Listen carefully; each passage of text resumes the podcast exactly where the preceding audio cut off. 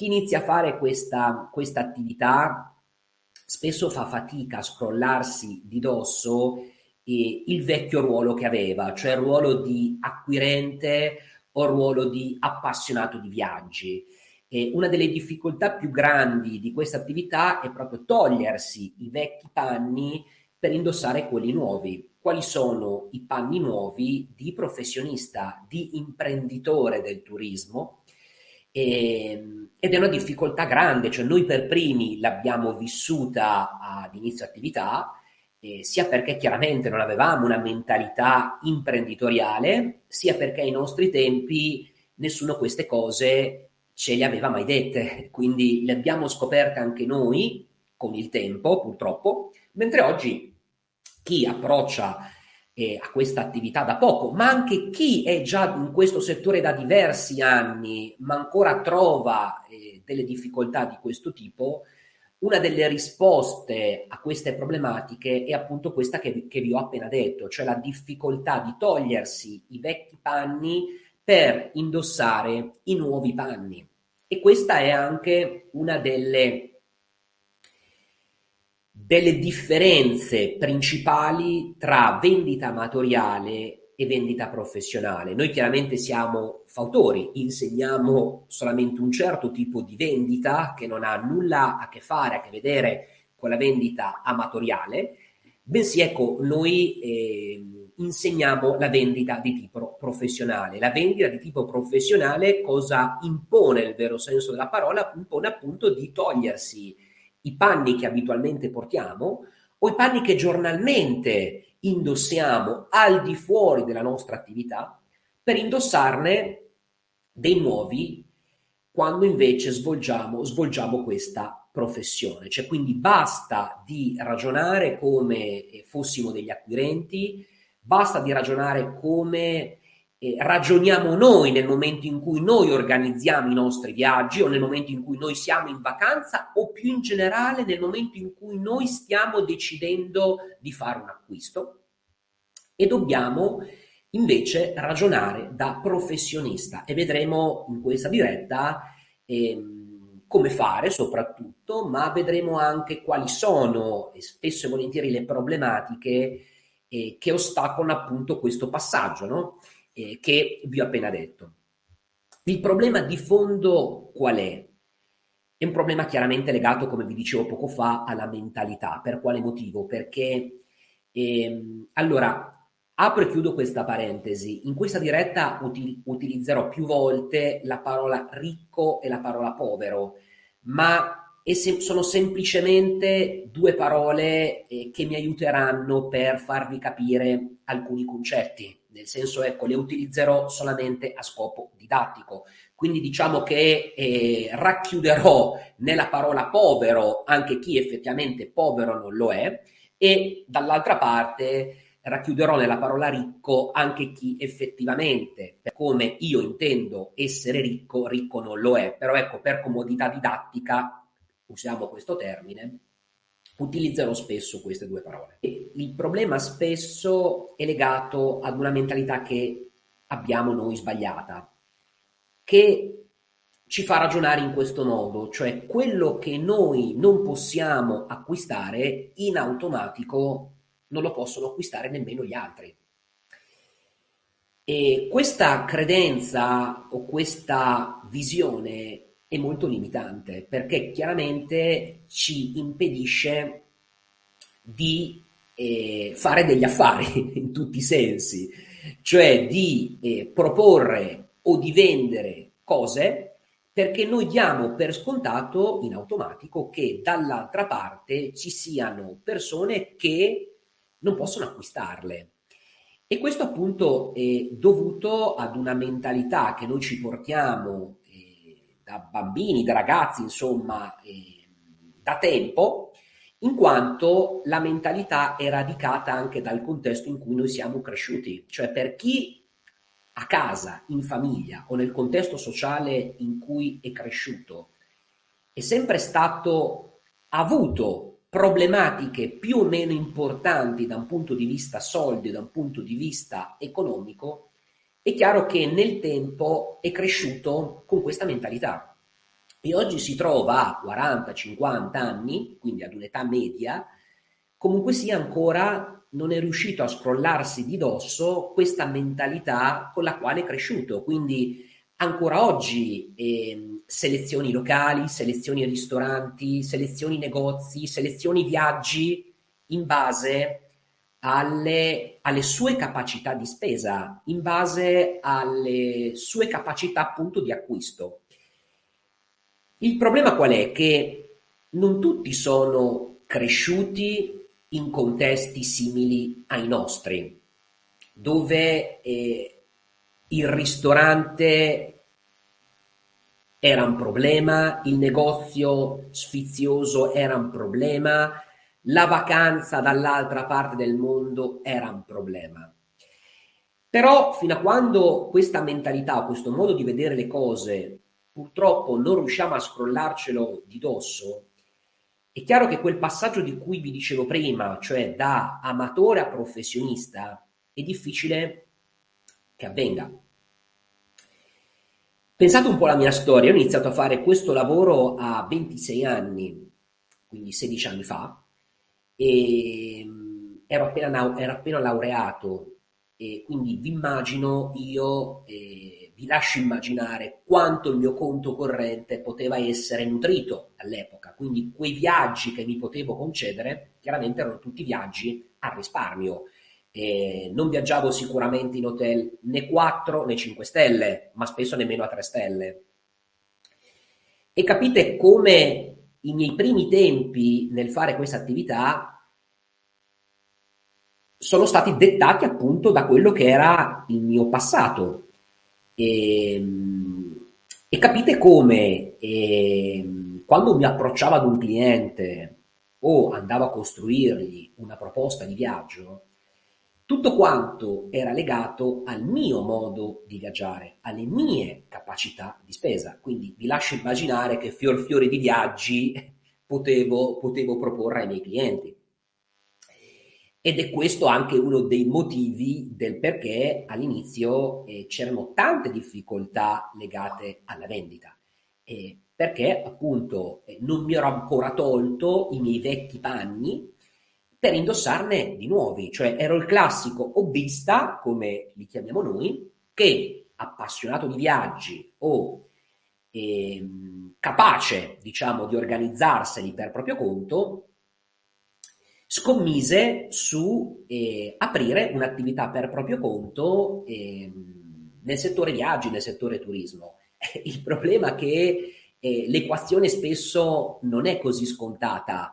Eh, perché? Perché fino a quando ecco, non ci si scrolla di dosso determinate visioni, determinate modi di pensare, ehm, purtroppo come spesso diciamo e ripetiamo, le passioni, le capacità, le competenze che si hanno eh, lasciano il tempo che trovano. E, e, una delle mancanze più grandi, ripeto, che ho avuto nei miei primi tempi è stata questa, appunto, eh, la mancanza di una visione imprenditoriale e, e, una vendita molto, molto amatoriale, appunto, e non professionale. Purtroppo all'epoca non c'era formazione, o meglio, c'era formazione, ma nessuno era così mirato in ambito travel o nessuno aveva effettivamente testato ciò che diceva o ciò che faceva. E quindi di conseguenza mi sono portato avanti per anni questa, eh, questa problematica. Poi chiaramente nel tempo, con l'esperienza, con lo studio, ho iniziato a capire anche io eh, determinate, determinate cose. E mh, il fatto di possedere questa mentalità e cosa ci porta? Ci porta anche a prendere delle strade sbagliate, perché come vi dicevo poco fa, no? se ehm, quando noi siamo degli acquirenti, eh, quello che guardiamo è il prezzo, l'euro in meno, il centesimo in meno, è chiaro che noi per primi andiamo a proporre quei tipi di viaggi ai nostri clienti.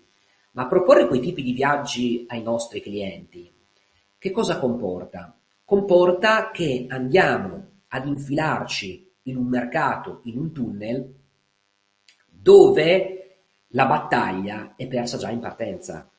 Perché in quel momento chi iniziano a diventare i nostri concorrenti? Sapete bene oggi che nella vendita moderna o professionale tutto quello che si fa, l'orientamento, deve essere tutto verso i nostri concorrenti, cioè quello che si fa o quello che non si fa deve essere fatto in base a quello che i concorrenti ci permettono di dire, di fare e di, e di agire e via dicendo. Nel libro trovate tutto. Però in quale mercato andiamo ad imbatterci? Andiamo ad imbatterci in un mercato dove qualsiasi attività, microattività che lavora nel mondo dei viaggi, ha perso già in partenza.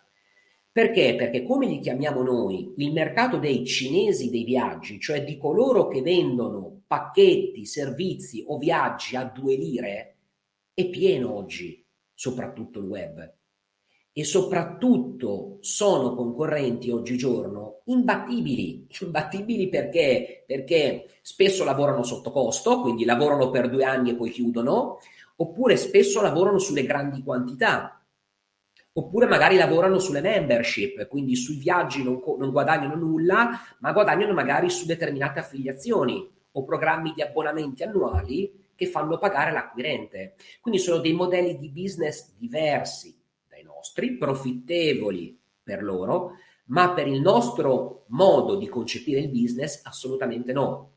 Il problema è che se noi andiamo a scoppiazzare questi qua e, e non ci differenziamo da questi qua, andiamo a dentro un tunnel, un mercato dove abbiamo perso in partenza. Quindi il fatto, ripeto, di proporre questi tipi di viaggi eh, oltre ad essere, come vi dicevo poco fa, una guerra persa in partenza, è una, guerra, è una, è una eh, sfida anche molto difficile.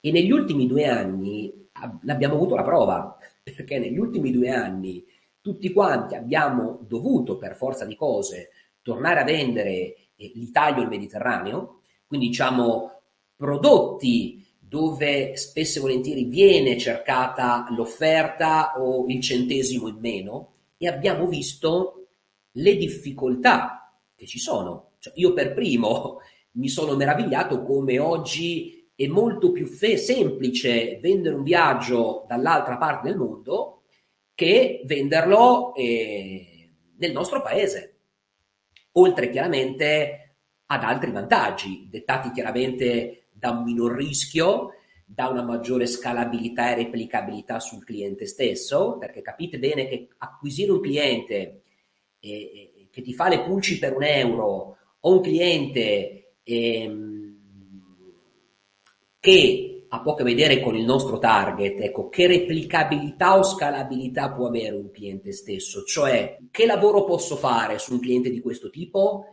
che mi ha fatto sudare sette camicie per guadagnare due lire. Niente, voglio perderlo. E cosa posso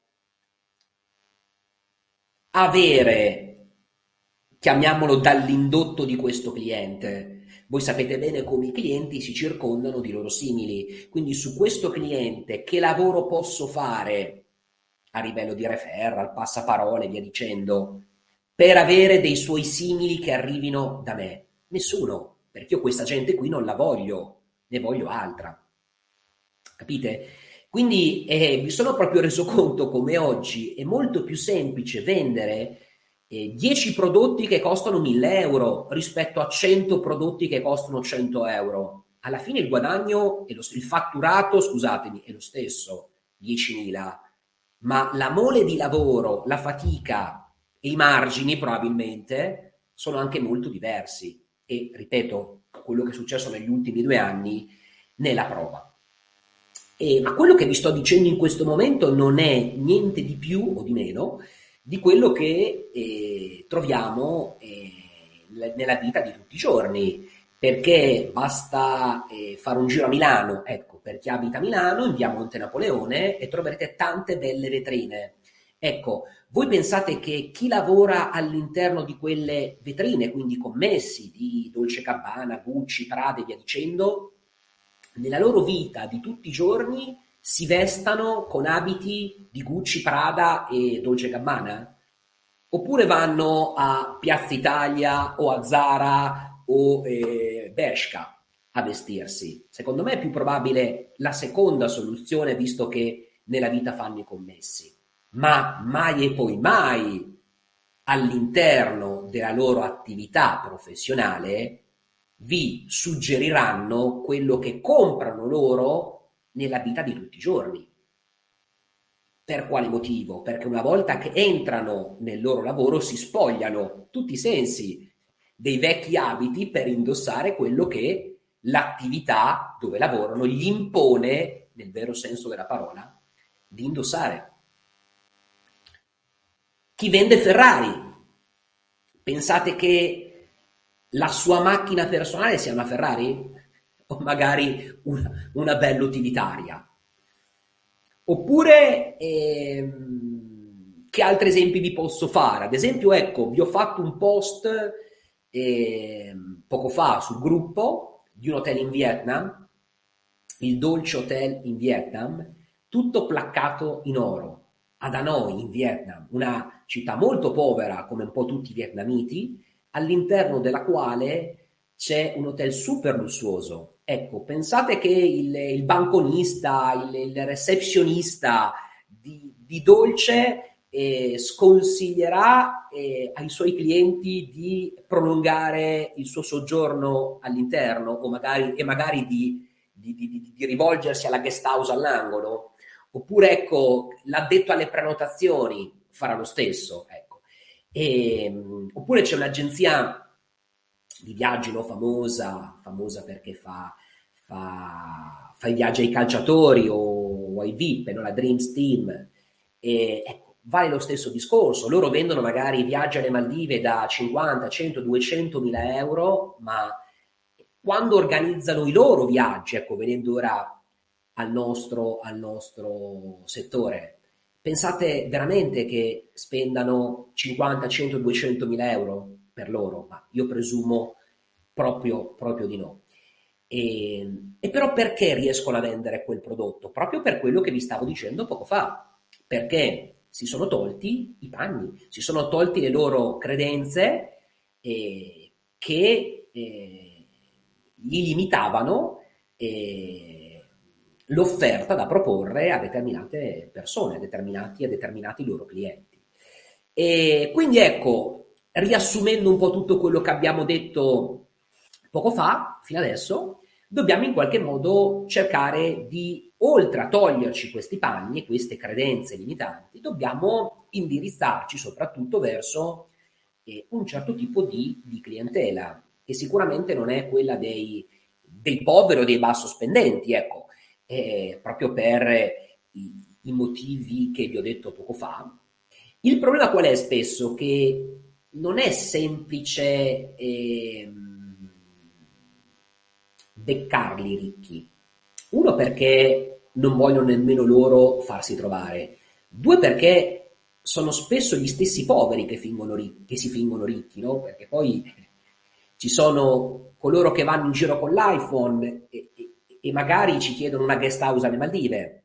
E allora capisci che c'è qualcosa che non mi torna, no? Se tu vedi... Ehm, una persona che entra, entra in agenzia e ti appoggia eh, sul banco il suo iPhone, puoi dare per scontato che è una persona comunque sia benestante, perché oggi chiaramente per mettersi un iPhone, cioè il top della gamma per quanto riguarda i cellulari, vuol dire ecco, chiaramente essere una persona benestante. E poi magari quando si parla di viaggi eh, ti fa le pulci veramente per un euro speso più o meno. Allora capisci da sola che eh, è difficile poi individuarli, benedette, queste benedette persone.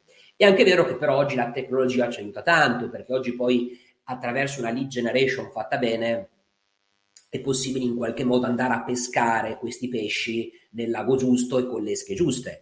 Quindi non siamo più eh, negli anni 90 o primi anni 2000 che è veramente un terno all'otto, cioè dovevi andare a pescare nel lago con una esca qualsiasi sperando di abboccare il pesce per te migliore. No? Oggi con gli strumenti che abbiamo a disposizione, se tu vuoi pescare trote, carpe, cefali, anguille, non lo so cosa, tu hai la possibilità di sapere a priori qual è il lago o il mare più adatto o la zona più adatta per pescarli, qual è l'esca più adatta per pescarli. Quindi è molto probabile che poi quando tirerai su quel pesce, quello che avrà boccato sarà molto simile a quello che tu stai cercando eh, ed è quindi molto in linea con, con il tuo target. Poi questi, questi finti ricchi o finti poveri eh, magari ce li ritroviamo eh, nel luogo di vacanza, perché poi voi sapete bene come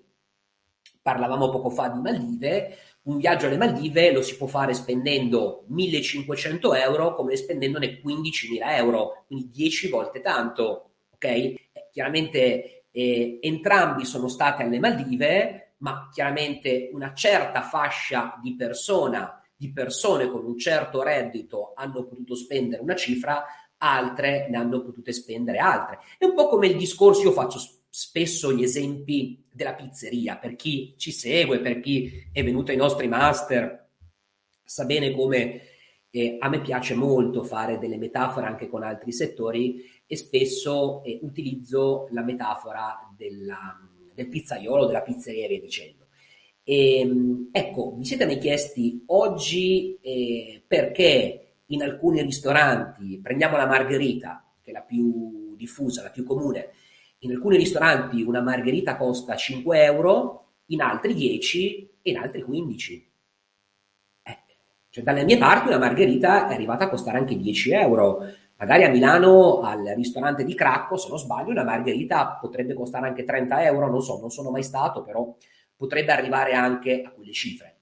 Parliamo di una margherita, eh, però ecco, perché oggi eh, si, può, si, può, produrre un, un prodotto sulla carta simile, ma poi chiaramente ha ognuno eh, delle differenze, con dei costi così diversi, quadruplicati, quintuplicati addirittura.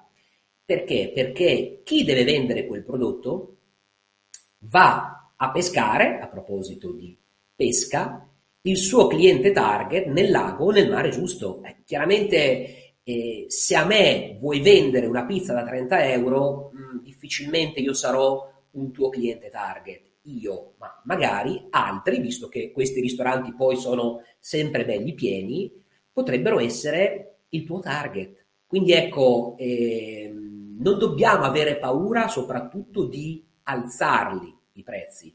Pensate al fior di sale della Sardegna, non so se lo conoscete, eh, è un sale marino tra virgolette comune, perché poi per costare 60 volte di più rispetto al sale normale da banco, cioè 60 euro al chilo contro un euro al chilo, è chiaro che qualcosa di più deve avere. Però pensate come anche un prodotto eh, comunissimo, indifferenziato come il sale oggi, eh, può essere fatto pagare 60 volte in più. Quindi eh, non abbiate paura di eh, far pagare i viaggi di più rispetto agli altri. Non dovete avere paura. È chiaro però che per far pagare un viaggio di più dovete offrire un prodotto e un servizio diverso. Il problema spesso è qua, che, e lo notiamo spesso in, in coloro che vengono in consulenza privata con noi, che eh, cerchiamo, cercano anzi in questo caso di differenziarsi facendo le stesse cose che hanno sempre fatto o che fanno gli altri. E di conseguenza la gente non è stupida. Cioè, se tu dai lo stesso prodotto, lo stesso servizio degli altri, nessuno ti paga nemmeno un euro in più, come giusto che sia. Ma nel momento in cui tu proponi un prodotto e un servizio diverso dagli altri e vai a pescare il tuo cliente target nel mare giusto, che quindi non vuol dire non devi approcciarti a tutti, perché vendere una margherita a 30 euro non puoi approcciarti a tutti, ti devi approcciare a determinate persone. Come vendere un viaggio alle Maldive a 10.000 euro, non ti puoi approcciare a tutti, devi approcciarti a determinate persone. Eh, però bisogna che tu sei in grado di approcciarti a queste persone. Oggi, ripeto, ci sono gli strumenti per farlo, bisogna però saperli utilizzare. E soprattutto guardate bene poi una cosa però, e, ehm, a proposito di servizio diverso, ecco, su queste persone eh, diventa fondamentale il customer care, cioè il, l'assistenza che voi date queste persone, cioè scordatevi il lunedì, venerdì dalle 8 a mezzogiorno, dalle 14 alle 18, non so che orari fate, ecco. Quindi si lavora H24, 7 giorni su 7, 365 giorni all'anno. E questo è quello che chiedono queste persone. E nel momento in cui poi voi lo date, queste persone non hanno problemi a tirare fuori i loro soldi.